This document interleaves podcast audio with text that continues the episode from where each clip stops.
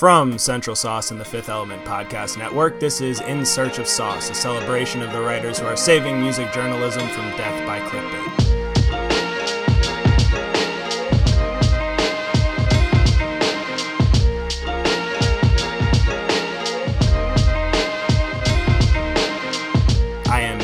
Back, and with me I have two amazing other co-hosts, the first being Joshima Wadara. Joshima, how you doing?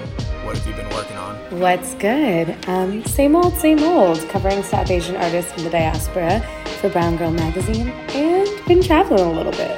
Yeah, yeah, yeah. Big world traveler, big, big Italy vibes. Um, Ryan Gore is our other co-host. What have you been getting yourself into, Ryan, besides every comic book store you can find? Yeah, yeah. Apart from trying to track down Thundercat in comic book stores, I've, uh, I've also been writing about South Asian people, but for Mixmag. Uh, yeah, I covered I'll Be the Nomad.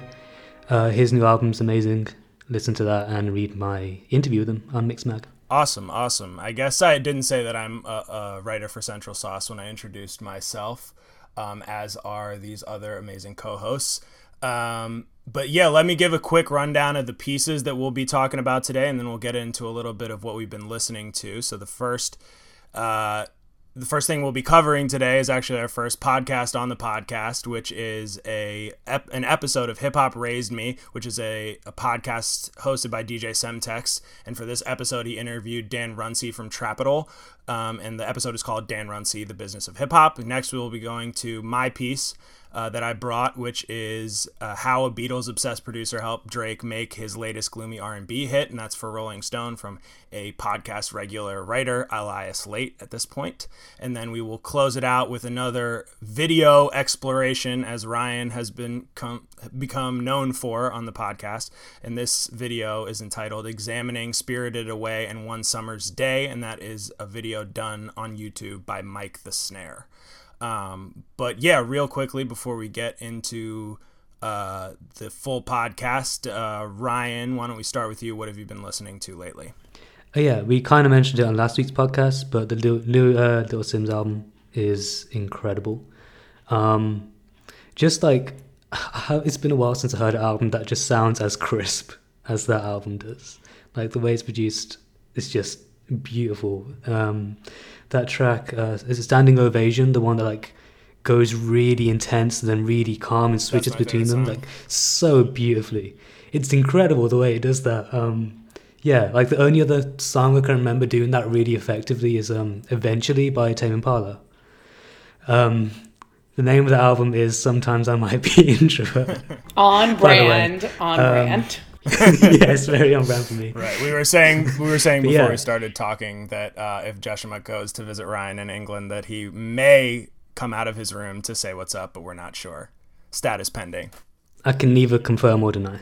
I can, um, can the audience please tweet? At, can the listeners please tweet at Ryan telling him to leave his bedroom if I come to London? Thanks. All right. But anyway, I wanted to say sure. a little quick thing about the Little Simz too, is just that Inflo executive produced that entire thing. And Inflo, if anyone, and we're going to talk about producers in my piece later, uh, is my favorite producer this year. He also fully executive produced uh, the Cleo Soul album, which is something I think I mentioned the last time I was on the podcast, is something I've been, has been heavily in my rotation still. Um, and he did my, he was the executive producer of my favorite album of twenty nineteen, which was Michael Kiwanuka's Kiwanuka album too. So, uh, Inflo, if for whatever reason you're listening to this, please respond to my D Ms. I'm trying to do the interview.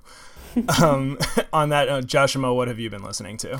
Um, a whole lot of GuiltyBeatz. Uh, this past week when I was on vacation, we were bumping his joint with Jorja Smith. And the, the, the Tems songs did not come to play. Um, I'm all types of happy listening to a lot of his productions recently. And then a very prominent Punjabi musician, Diljit Dosanjh, just released a new album called Moonchild Era.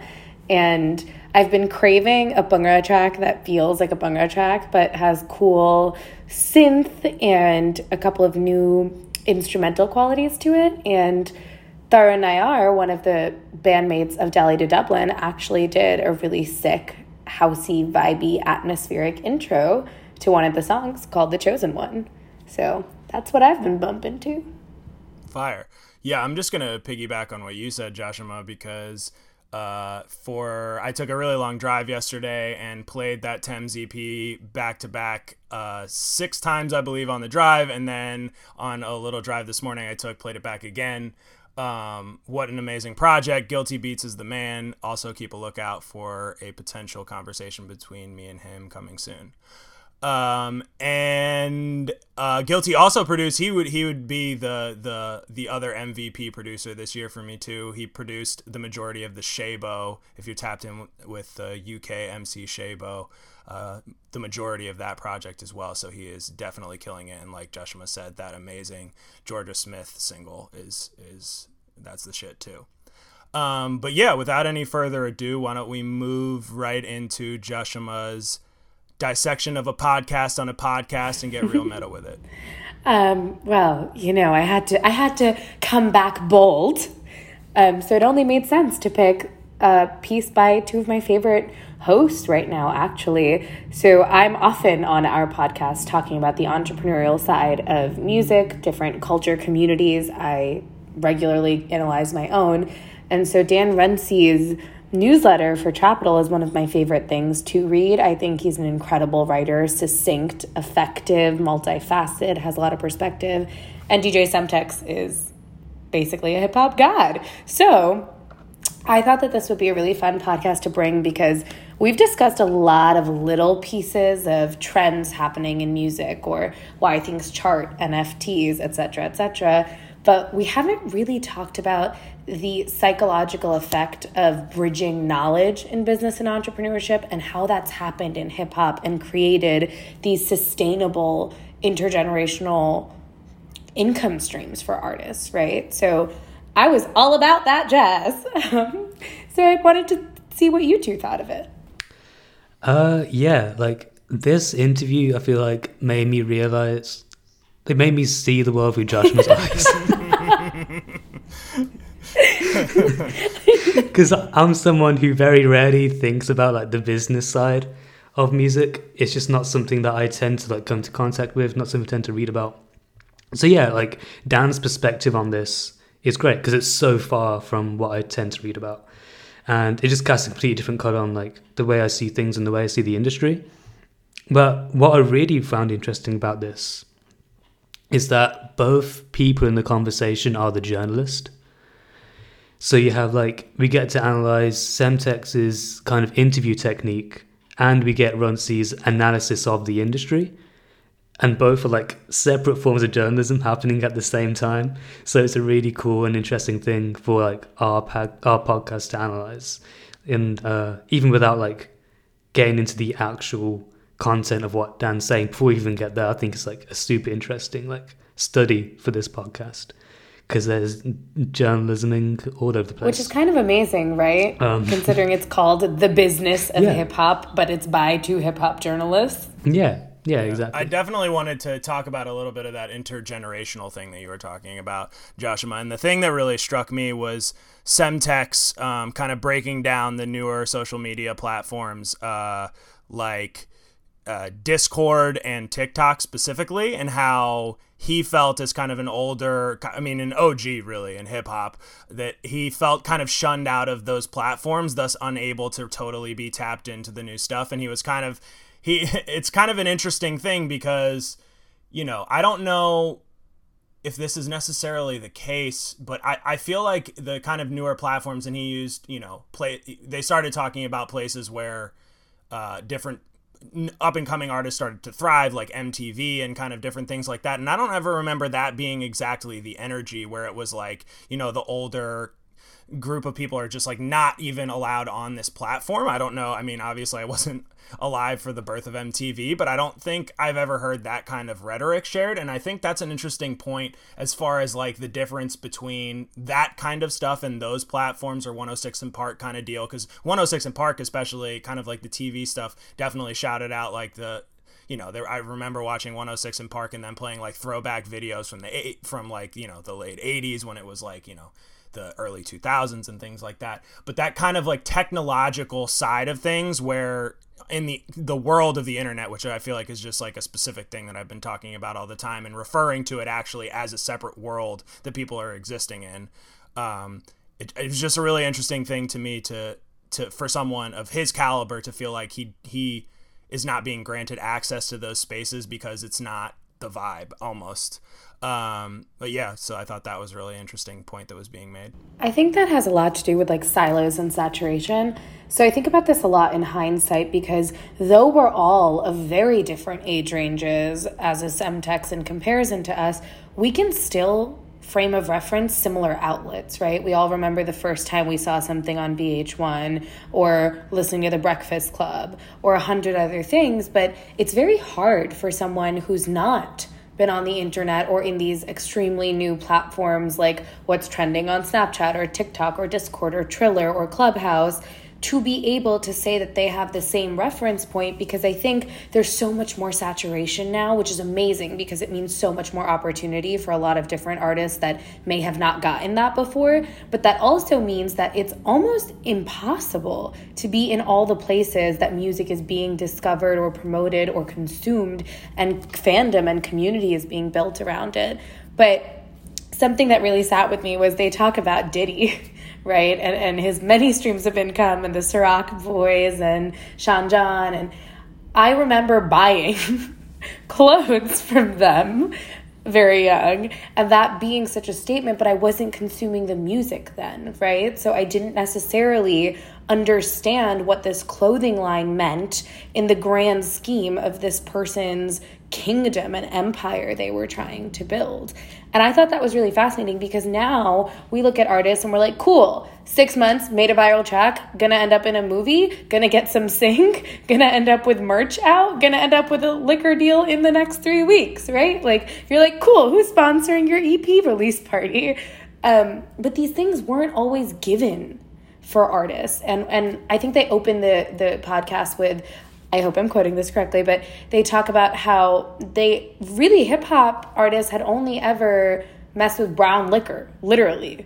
They hadn't done anything that was remotely in white liquor, right? Or what at the time was mainstream consumed alcohol companies and conglomerates that were sponsoring a lot more pop artists and other things were not sponsoring music at all. So it's wild to me to think that something some one to five hip-hop artists spent years building is now kind of like a turnkey expectation that's associated with success or fame.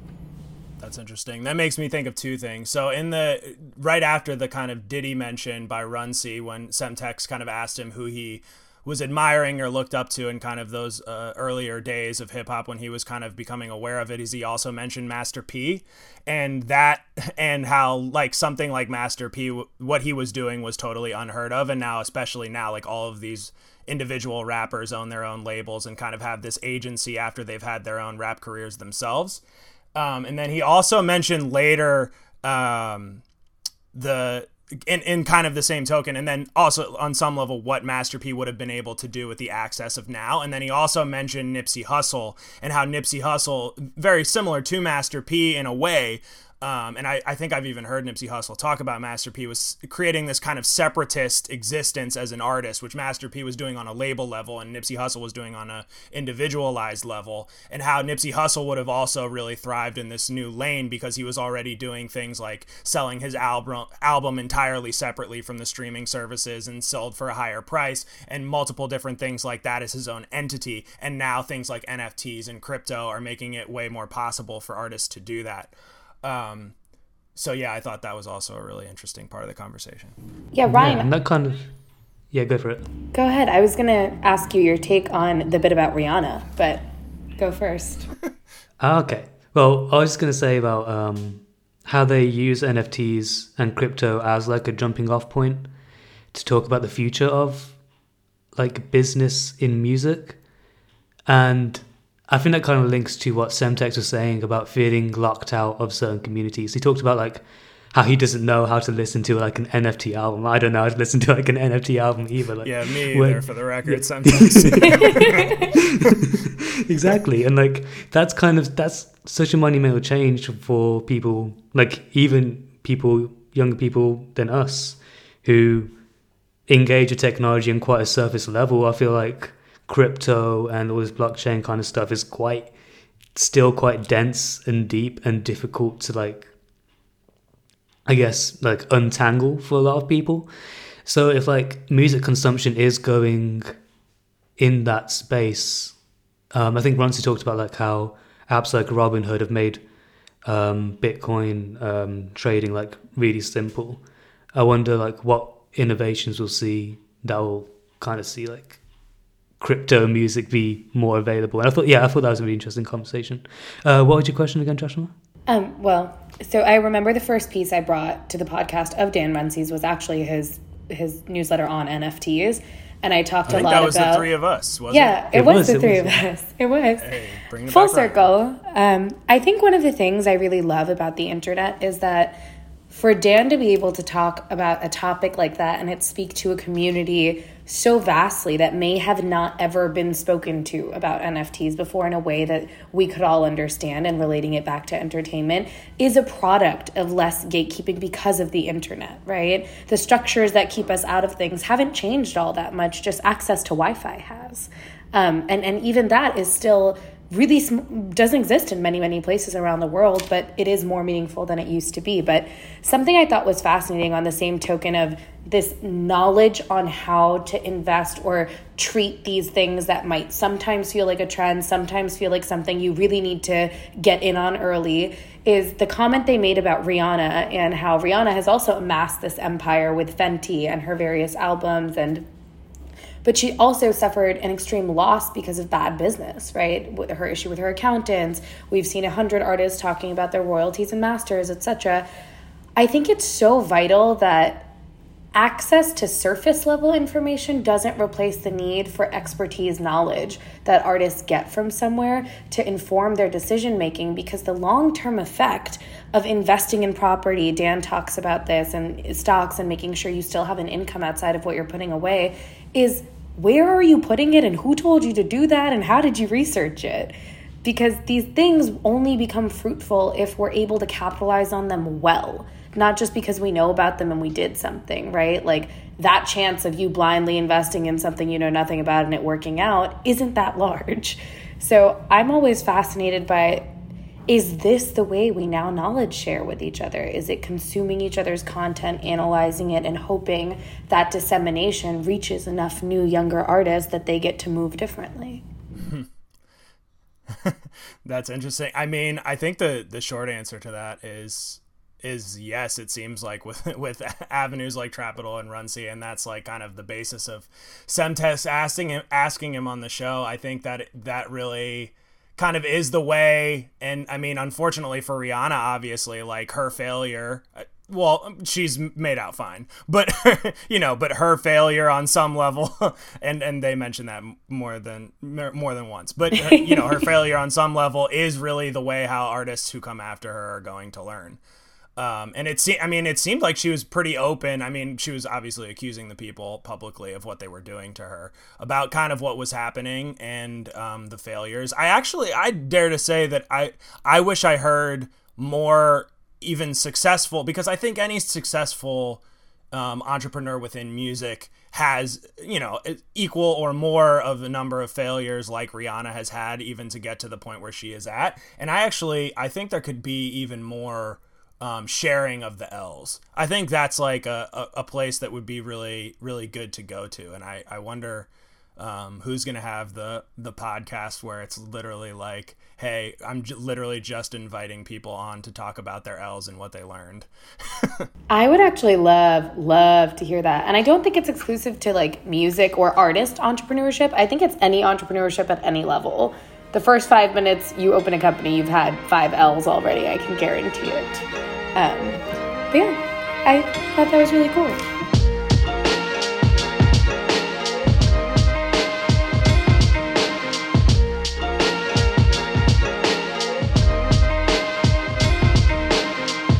Word. I literally have no idea how to transition this into my piece. I've been trying to think about a way, but I think that they're so totally separate kind of um, entities in themselves. Uh, but yeah, I'm I'm excited to to talk about my piece for Rolling Stone, written by the uh, ever frequent uh, podcaster uh, or person we speak about on the podcast, Elias Late. Um, and this is a, a, a, just read the title again, how a Beatles obsessed producer helped Drake make his latest gloomy R and B hit.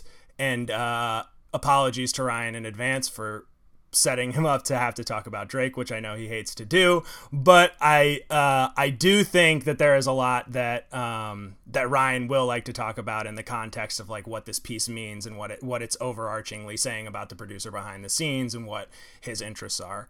Um, So, yeah, firstly, again, Elias Late has been featured on our podcast a few times before, and he is truly one of the great music writers out there. Many of his pieces are ones where I'm in awe of his more technical detail as he analyzes, a lot of the times, interestingly enough, which would have been a good transition from the first piece, details about the financial kind of side or like behind closed doors workings um of the industry. And when I when I read his piece or talk about them, I'm often like, wow, this is in a realm of shit that I don't think I could ever really write or investigate quite as well. It's not in the vibe of really what I do or see myself doing or my place in kind of writing and journalism. But this piece, funny enough, which I was, I was surprised that it was him that wrote it, and I was like, oh, okay, cool, is one where I was like, wow, I really wish I had written this. Um, and I think that's actually kind of a funny rarity um, for at least pieces that I brought onto the podcast. I feel like I um, tend to bring ones that are more in the realm of like, wow, this is like a thing that's beyond, like, I just appreciate this from afar of like someone did this amazing piece of work. Um, but yeah, this one, this one I think is really in line with things that I've, you know, been doing and something I would have wanted to write myself. So shouts to Elias for doing this. Um, He connected a lot of dots for me, and it was an exciting read because of a few things. The song he was speaking about in the piece, Race My Mind, firstly, is literally my favorite song off the, the new Drake album. He's talking about highlighting the artistic merit of the producer and his unique story, which is a thing, as I've talked about and, and plugged, I think, even that with Soma, one of the last times where she said she would lube my plug was about that, uh, the column that I do highlighting producer stories. And I also found out that this guy, Monsoon, I believe is just pronounce it Monsoon, his producer name, uh, produces with and for Jonah Yano, who has my favorite album of twenty twenty, which I've written about for Central Sauce. Uh, Late, without realizing, wrote something that almost felt meant for me to check out, which was really dope. Um, He opens the piece even and speaks right to my Drake-intrigued soul, basically talking about how Race My Mind is sort of an inverted version of the style Drake introduced on his track Marvin's Room. It was a real you had me at hello moment for me when I started reading the piece. Uh, then the piece takes an interesting turn, which is definitely foreshadowed by the title, about the influence for the sounds used in Race My Mind, and gives me gave me an understanding of why it stands out to me sonically as its own entity. This goes with uh, Monsoon's interest in the technicality of the Beatles' deep-cut tracks, his parents being immigrants, thus not providing musical access, so he had to dig harder for the music that he would find in, in a way that would make him more obsessed with that process. Then dives into his interest in sampling and neo-soul and yacht rock, and how, at the end of the day, it all made this wild blend, and this song and other things that he's worked on are the sort of result. Uh... Though the read is concise, I think Late does a really good job of interweaving the quotes with the storyline and presents a really good opening case for why he will be a producer to watch with a unique set of sonic perspectives. Yeah, so uh, that actually was much longer of an intro than I meant to do, but I think I got it all out. um, and not, not as long as I've done before, but uh, as you can hopefully hear, this piece made me very excited. Um, so why don't we start with Ryan, and uh, let's see if he can avoid talking about Drake but still talk about the piece, or maybe he will say something about Drake and surprise us all. But what uh, what details of the piece stood out to you, Ryan? Uh, the piece had Drake in the title, so I didn't read it. Yeah, I'm joking. Um, no, he's not. No, I really liked that this piece actually wasn't about Drake. Like, I was quite relieved. Yeah, yeah it, yeah. it no. had me worried, but the, yeah, I was hooked from like the second paragraph on. No, Elias Late, you had me at hello. You had Ryan after hello, after a few minutes of like the awkward hello, how you doing, and then then you hooked him right in. Yeah, because when he started talking about Monsoon's music and I listened to the songs that are embedded, I was like, oh my god, I love this dude. Yeah, yeah. So I was like, oh, I love this guy's music. And then finding out again he worked with um, Jonah Yano, and like we, yeah I, I really like that album as well from last year, Souvenir. um, yeah yeah I really enjoyed this piece, and yeah I found a new artist who I like out of it, so that's awesome. Um, yeah, but like from a technical standpoint, we talk about how Elias is like one of the best writers doing it right now, and it shows in this piece. And it just got me kind of thinking about how meticulous you have to be to write a profile in general on an artist. Like, compared to a transcript, it's a lot more cutthroat, and there are a lot of threads of conversation that, you know, if you're writing a really good profile, you just don't make, those threads just don't make it a lot of the time, you know.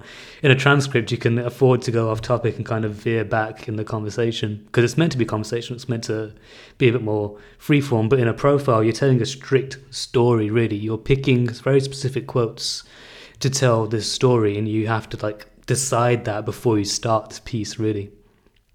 And I found myself reading the quotes that Elias picked and just thinking, I'm really glad that made the piece, you know? Like, I'm really glad you included that. Like, what you said earlier about him having, like, no foundation in Western music. So that just gave him the ability to be eclectic rather than, like, be kind of lost in the West. And I think that's really cool. And that's such a cool insight, I thought. And it fits perfectly within the story that Elias wanted to tell. And, yeah, um... It's yeah. yeah. I'm just just really lucky that exists. Yeah, yeah. I thought, and I mentioned before, it was kind of concise. But I think uh, the thing that's difficult with kind of, and this is not that long of a piece, but it's a, it's a good couple paragraphs, is you worry that you know you're gonna you're gonna not be able to, in a profile. At least when I've written profiles, you know, when you have to make cuts to the quotes and really make sure you're keeping the storyline, that you're gonna not be able to get the sense of the artist's voice that you're talking to, which is some why when I first start even started writing profiles, I was like, oh, but I really like having transcriptions, because even though you can't hear them, you I feel like if I just like leave most of the quote out there, you know, people can really get a sense of like how they're talking and how they're thinking. Um, but I think what was really cool and kind of something that was like a little gem that I'll um, keep was I felt like this piece, and I'm I'm still kind of deciphering it, and, and be interested to what you guys think, really felt like I got a sense of like how Monsoon thinks and his kind of the the kind of I felt like I got who he was as his, as a person and the way he carried himself by how the quotes were inserted into the paragraphs. And we've talked a lot about this on the podcast about kind of writers adopting the voice of the person that they're talking to or talking about, like with our M F Doom uh podcast that we did about how uh writers who were, you know, commemorating him were started to adopt his flow of his raps a little bit. Um, but I felt like I the the rhythm of the piece really made me understand um, what what type of the way Monsoon thinks. So I thought that was cool. Um, Joshima, what did what did you think? What were your favorite parts? Uh, this whole piece felt like when you go shopping and you see something that reminds you of someone and you're like, I must get this for them. Or you see a meme and someone sends it to you and you're like, God, this person really knows me. So when Mickey picked this piece, I was like, wow, I love my Central Sauce co-hosts. They really get me. Um, I, ever since Mickey started his W A P magazine column on the Producer's Voice, interviewing and profiling a lot of different producers, I catch myself now seeing it everywhere. Like when you buy a red car and then you see a red car everywhere. And I'm obsessed with reading pieces about by for producers. And it was really interesting because I think in the collection of pieces I've read recently, a lot of them take producers who are early in their career and try to add this grandiosity or depth to their answers. And I really enjoyed that this one was just straight up like what twenty-three-year-old Monsoon thinks about the music he's making. And there was a specific quote where he talks about, you know, working on your own music and vocals and releasing it to the world is really stressful. And sometimes working on other people's art takes a little bit of the pressure off or something to that effect. And I remember reading that and being like, yes, That's how ninety-eight percent of us feel about everything we do. Yes, it's very stressful to release your own shit. And yes, it's definitely easier to do something with somebody else and their vision and supporting their art. And that's a great way to start doing things. Um, and outside of getting to know him a little bit, which I thought was really fun and cool in the piece, I love the word choice in the piece. There's words. I feel like it's been a minute since I've heard someone use the word curmudgeonly, right? Like, I don't even know if I can say that anymore. I don't even know if I can say that anymore, but I just really enjoyed reading it. It felt like something fresh on the palate, but informative. I walked away knowing new music, knowing about a new producer, but the writing style was so fulfilling, but the sentence structure was also varied, which made it fun to read. Right. I I like that quote pull a lot that you said, because it, it, it like goes in alignment with kind of two things I've been thinking about a lot, which is like that you have to serve before you receive, or or serve before you kind of present yourself on your own. You have to like be able to offer something first. And I think that that is a real representation of that, and a really cool kind of tidbit that Monsoon is aware of. But also potentially he could, seems like he's also just hyper self-aware of potentially that being his lane, that like that is where he really feels like he can thrive. And that's like a very cool a cool and important kind of step in the progression of life. And uh, uh I, I thought that was, again, that got a real, in the way I was talking with about what Ryan was saying earlier, has got a real sense of who he was as a person through it, and even in such a short, concise time, which is difficult to do. um I have a few uh just two kind of questions that I wanted to pose to the group. Um, and we've kind of talked about this one already, um, but when I think about my column, when I think about other pieces that are like this, um, I, I continually think about what other, because obviously we all agree, and Elias Late agrees, that the highlighting p- producers as their own artists rather than behind the producers that the, the artists that they produce for is important. But who do you think are kind of other people within um either the making of music or the music industry who should be more jur- focused on by journalists? And I know I brought one piece on, on Solange's engineer, and that's my answer really to it, is like the engineering people, but who, who do you all think? Yeah. Engineers is a good shout, especially after what's come to light of the whole Kanye the thing. Kanye, right. Jeez. Like, like really horrible stuff. If you haven't heard about it, just like horrible conditions he makes his engineers work in. Um, But yeah, engineers are definitely a good shout. Um, I interviewed uh, a music video director, like, oh yeah, um, right, not long ago, and I think that's a really cool uh, side of things to um, to get more insight on, because that's that's a really big part of music, is how it's visualized, you know, um, and A and R's for sure. Uh, yeah, that that's my answer. Well, Ryan, thank you for setting up my second um, shout out to someone who I would love for them to answer my D M so I can interview them. Dave Myers, who just produced, who just directed the Way Too Sexy video, and who is the longtime music video directing legend. God, I would love if you answered my D Ms and we could get an interview. My God. um, so I wholeheartedly agree with Ryan, and I'm glad that on this episode I've shouted out the two people who I want to interview most, Inflo and Dave Myers. Hit me up, guys. This episode should just be titled "The Full Circle." Um, I'm gonna I'm gonna plus one Ryan's statement on music video directors, because mm-hmm. it was my interview with a music video director named Shomi Patwari yes. that landed me on the Central Sauce team. Um, yes. Which I think is very full circle. But also, listen, like, I'll die on this hill, but songwriters just don't get the credit mm. and yeah. the value Facts. For their time and skill set that they deserve. You dissect any song, and if you rob it of its beat and its lyrics, you just got someone that could maybe hum some shit. Um, mm-hmm. So... that's not to take away from artists. They're wonderful and talented, but it's boggling to me, after having seen what splits look like and how songwriters are credited and where they stand yeah. in, in, in the pyramid of hierarchy. And it's, it's, it's assault.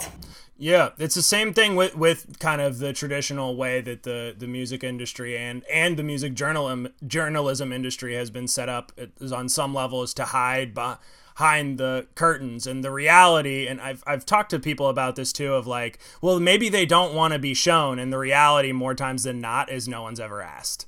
And then when you do ask, which has happened many times in my producer column, they're like, oh my God, thank you for offering the space to talk about my story. And I'm like, but how has no one asked you?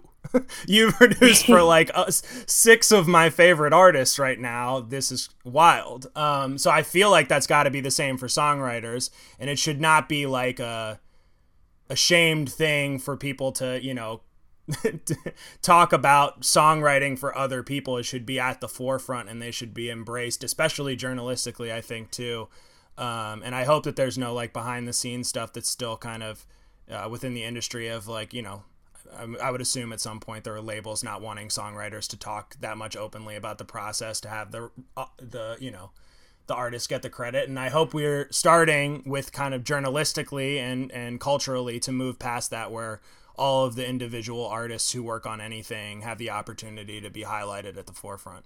I think it's um, really wild, because I used to think what you think, where I was like, oh, maybe this person has been bought out. Maybe someone doesn't want them to talk about it. Maybe they don't want to talk about it, right? Because there's a lot of stigmas associated with being a songwriter or being a producer that is doing something for someone. Um, but then I study markets like India, who have no distribution and publishing, and there's a lot of problems there. But what they do do really well is that every single person that's part of the song is actually as famous as one another. So like everyone knows the producers and songwriters there as much as they know the vocalists. And I always find that fascinating, because are there business issues in how they get paid? Absolutely. But in terms of what the public sees, everyone knows who A R. Rahman is, but everyone also knows who Beat Brock is, and everyone also knows who Diljit is. And they're not considered at odds with one another in that way. Um, so I think it's possible. I think we should put the people in the credits on. Definitely. Um, and just the last little fun one before we move on to Ryan's. Uh, I was just going to ask, because the, and I don't think we've talked about it really much in our discussion, but uh, specifically the piece is about uh, Monsoon being influenced initially, at least, by the Beatles. So I was just wondering uh, what your favorite Beatles songs are. And I will say first, mine is Eleanor Rigby. Ooh. You're about, I'm about to get killed. I don't know about Beatles songs at all, no. I would probably have to say killed. Penny Lane. Or While My Guitar Gently Weeps. Well, there you go.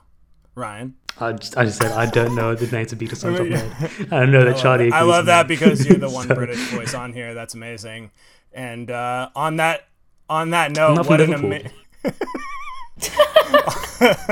That's great. On that note... Uh, On this episode of Why I Don't Leave My Bedroom. Why don't we move to something that Ryan does give a shit about, being being uh, Spirited Away and anti-capitalism. Ryan, there's your alley.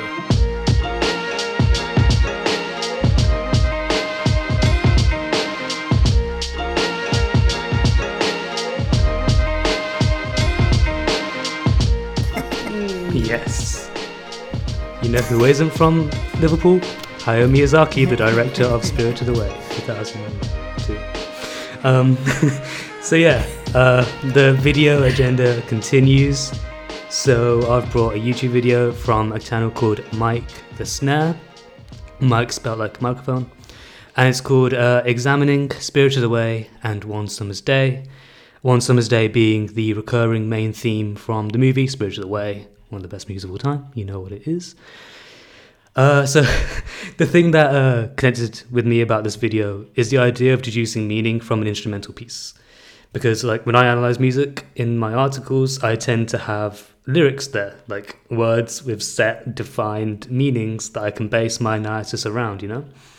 If I want to talk about the instrumental, usually it's like about the feel of it and like a very subjective and individual feeling that it gives me. But it's not based in like quote unquote fact, the way that like lyrical analysis is, which leads to like the thesis of Mike Snare's video. Like as he puts it, is it possible to channel channel the pain, the beauty, the spirit of change through music? And by that, instrumental music. And he uses his knowledge of music theory. So two episodes in a row where I've brought a music theory centered piece. But he uses knowledge of music theory to analyze the instrumental, and through that, we come to understand that One Summer's Day is an instrumental representation of Chihiro's journey through the movie. And it rep- it does represent the idea of change through just sounds, through instrumental music. So he talk he starts out talking about how the notes played at the start of the song are almost unstable and unpredictable, and how the piece kind of grows to be more melodic and essentially builds momentum to show how Chihiro grows in confidence throughout Spirited Away. And the video is just amazing to me because it makes and backs up a point that I literally did not have the tools to make or back up.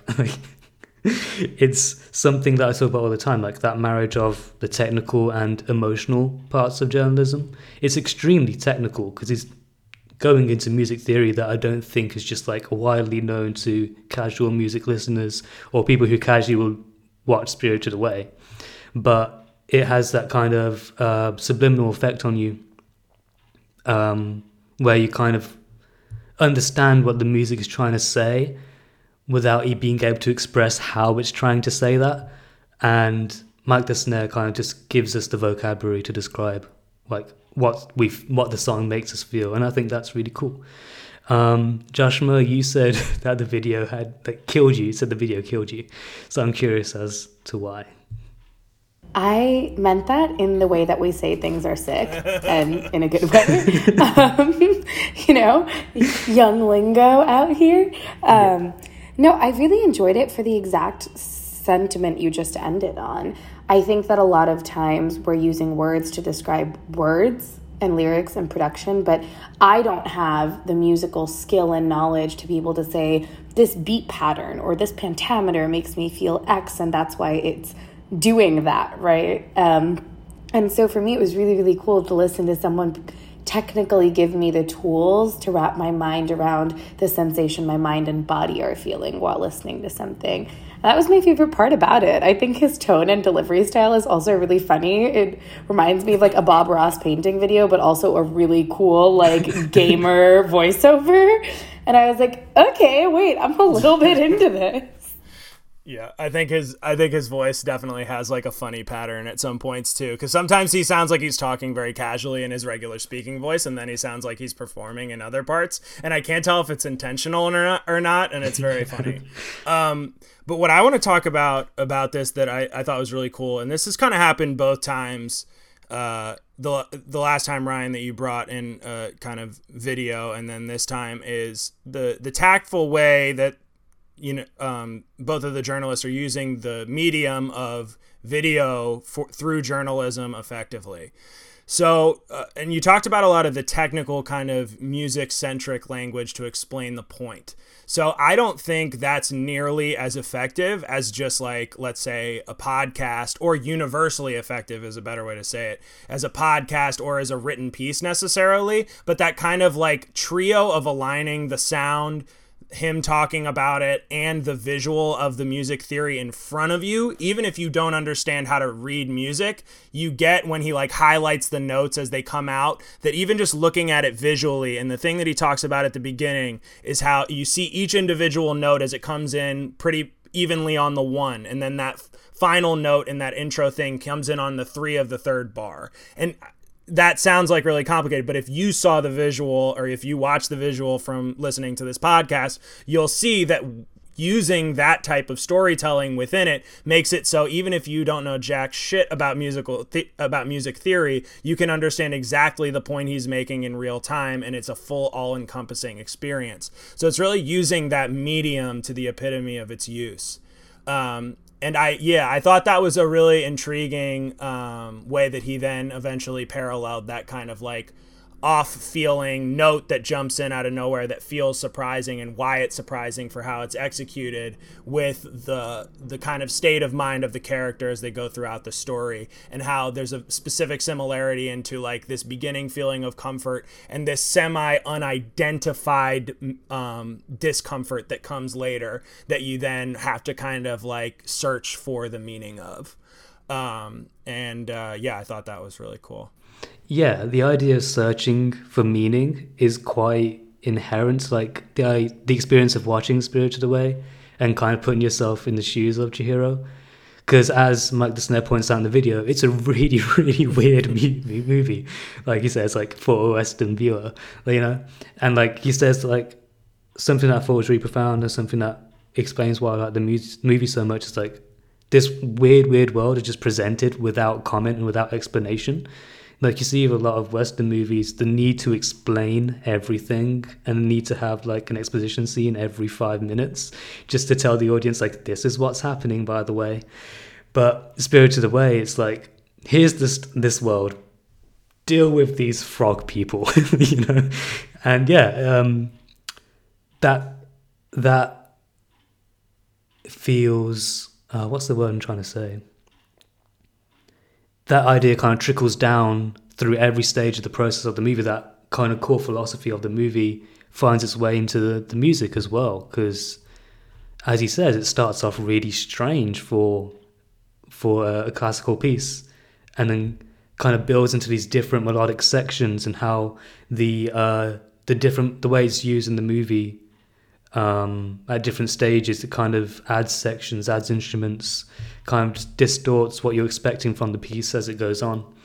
Um, yeah, it kind of it, the whole thing is just about playing with your expectations or trying to make sure that you don't have any, and kind of making you find the meaning in that.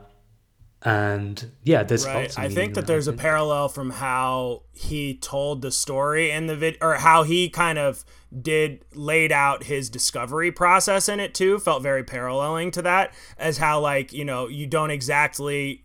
He was willing to be wrong, but but then show it in the video. Like he he very much like in the process of writing a paper, you're almost taught to be like, I'm make I'm gonna make this point and then I'm gonna prove the point. And he was like, I'm gonna make this theory and then I'm gonna kind of go throw show you in real time, even though you know I'm editing, my kind of going through if my theory works and being like, oh, this part of the theory works and then this part of the theory doesn't totally work, but then we kind of end up here, which I think is a is a rarity because we all kind of want to be right all the time and show how right we are. And I thought that was a really cool cool kind of tidbit that he was like, well, this, you know, I thought this, but then in this section it kind of disproved this part of the thing I was saying, but this part actually works. And I thought um, I thought that was that was really cool and human and, and interesting. Yeah.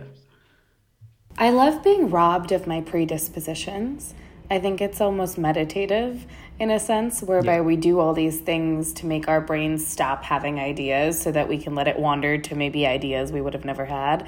And I think this did that for me, where I was like, wow, I, in the first thirty seconds, this is not sonically what I expected. Um, or descriptively what I expected. And that's freaking great. It's great that I couldn't have anticipated this, and now I don't know where to go. And maybe not having a destination makes the journey better. Hey, that's a bar. That's one hell of a bar. Totally. But yeah, I've been I've been kind of thinking about... Um, it, this video kind of made me think about other movie scores that I really love but don't have the words to describe why I love them so much or why they speak to me so much. And uh, Mickey knows that I've been religiously listening to the Minari yeah. soundtrack this year since that dropped. And I was just wondering for you guys, uh, what movie soundtracks would you like just a forensic explanation of um, in this kind of style? You know, I'm gonna ha- I'm gonna like answer your question with something that's not really the answer to the question, but because I'm pro- like your Beatles thing, I haven't thought about it really, nor do I know enough to say. But yeah. This does make me think of a kind of another point uh, that I wanted, which is like I would very much like a technical analysis of something like this in the chord progression of rap songs. Like I think that that actually like it doesn't have to be. Even like this, where I think that, you know, as as much as this is interesting, obviously this type of music is literally for, you know, bal- showing some emotive thing through a story. Like it's used for storytelling specifically. Do you know what I mean? And I feel like, um, and it's just instrumental, but like kind of seeing how, you know, instrumentals in hip hop use chord balancing to like propel rapper storytelling, I think would be really interesting. And I think that actually this structure, I kept thinking that while watching it, has a lot of potential to to be done yeah. within the context of, of stuff that we talk about all the time on the podcast and the music that we all regularly listen to. And um, Yeah, Ryan. I mean, you got to get your boy to do some some like art rap instrumental analysis. Uh, you know what I'm saying? Like, do some whatever the chords behind Open Mike Eagle are, and you know, see what the vibes. Because that uh, I think that could be cool. I'm there. I'm there. Weirdly enough, I do have an answer to this. It's not a movie, but um, a good friend of mine, shout out D J Veka, recently was like, "Did you watch White Lotus?" And I was like, "No, I didn't." And then I watched it, and I was like, Cristobal Tapia de Vere, you have officially fucked me up. It is one of the greatest scores I have heard in quite possibly a decade. Um, so if you have not watched White Lotus on H B O, please, just for the sake of the score, go Yo, listen to that what, shit. The, the, you're talking about the series. Yeah. Yeah, yeah. Yeah, that score is crazy. And it's yeah, funny. Also, I could think of T V scores way quicker than I could think of. Like, like I broke the, the like, rules. Oh, yeah, go for it. Yeah, no, good, because then you made me think of shit that I actually have thought about. The Night Of on H B O has a really amazing score. Ooh, specifically so good. With yo, Riz H B O Ahmed with these and, scores. And uh, Michael K. Williams, R I P But that, yo, The Night Of has a crazy score. I remember thinking about that while I was watching it. I remember I looked up the series after I watched a few episodes, and I think Vulture did a piece where they're like, "The White Lotus score is trying to make you anxious," is the headline. Yeah. And I was like, yes, yes it is. I have anxiety mm. now. Thanks, Cristobal. Yeah, speaking of anxious scores, anything but in a Safdie Brothers movie, I guess. Oh, yeah. one hundred percent Oh, my God. Dude, Uncut Gems. Yes. Yeah, holy shit. Crazy. Someone should def... Oh, my God. That would be incredible, Mike right? Mike the Snare. That's a fucking layup for you. You're welcome on that one. Just do Uncut Gems next and you got a winner. one hundred percent Um, but yeah, for me, as I said, Minari, because I want to break down why it's so wholesome and comforting. Because... And at the same time, it's so musically fulfilling and emotional. It's like, how does the music have basically no edge and no abrasion at all, but just be still so fulfilling? Like, I, I want to know why. And um, the other one would be another Ghibli movie, uh, for My Neighbor Totoro. There's a track called uh, A Huge Tree in the Tsukumori Forest, and like where these fucking huge stinks come in, and it's one of the best moments musically in that movie. Uh, I just want to analyze, like, yeah, I would love an interview with um, Joe Hisashi. I think that's how you pronounce his name. Really sorry if it's not. But about like composing that and just a breakdown of it, because yeah, it's it just stands out in that really quiet. Is this movie. Our new spin-off series? Are we yeah. starting a podcast where we dissect scores and invite composers and music supervisors? Yeah. Please do. I, I I tried to get in contact with Emil Missouri, Missouri, who did the um, Minari soundtrack, but never replied. So yeah, another person. I'm in your inbox. Please respond to me. Dear Cristobal, if you're listening to this podcast, I will be DMing you. Um, a a a celebrity shot from our incredible editor Charlie Taylor. He says The Social Network, The Italian Job, Beale Street, and Shaft. Oh, Beale Street. Scores. Yo, that's facts. I remember that score too. So crazy. You can't see it, but every time Charlie nods, I feel really validated in my delivery. All right. Well, yeah, shout out shout out all of those scores for sure. Um, they've definitely had an effect on all of us. And uh, let me just run through these pieces one more time before we wrap it up.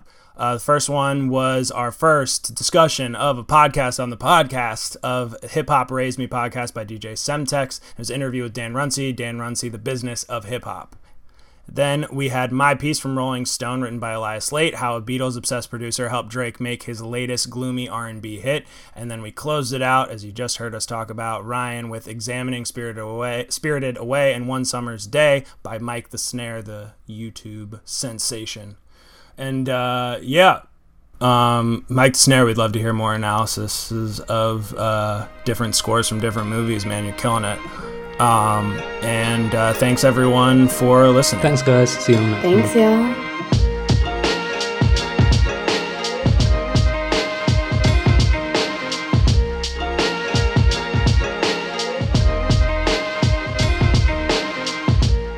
This episode of Central Sauce featured Ryan Gore, Michaela Back, and Josh Moroder of the Central Sauce Creative Collective. The episode is edited by me, Charlie Taylor, of the F M Podcast Network. Music for this show is fucked up by Basti. There's a jailbreakers availability use. This has been a Central Source fifth M Podcast Network production. Links to Basti, Jailbreakers, Central Source, fifth Element, and content covering the episode can all be found in the full show notes below. Thanks for listening, and we hope to see you next time as we continue our search for Sauce.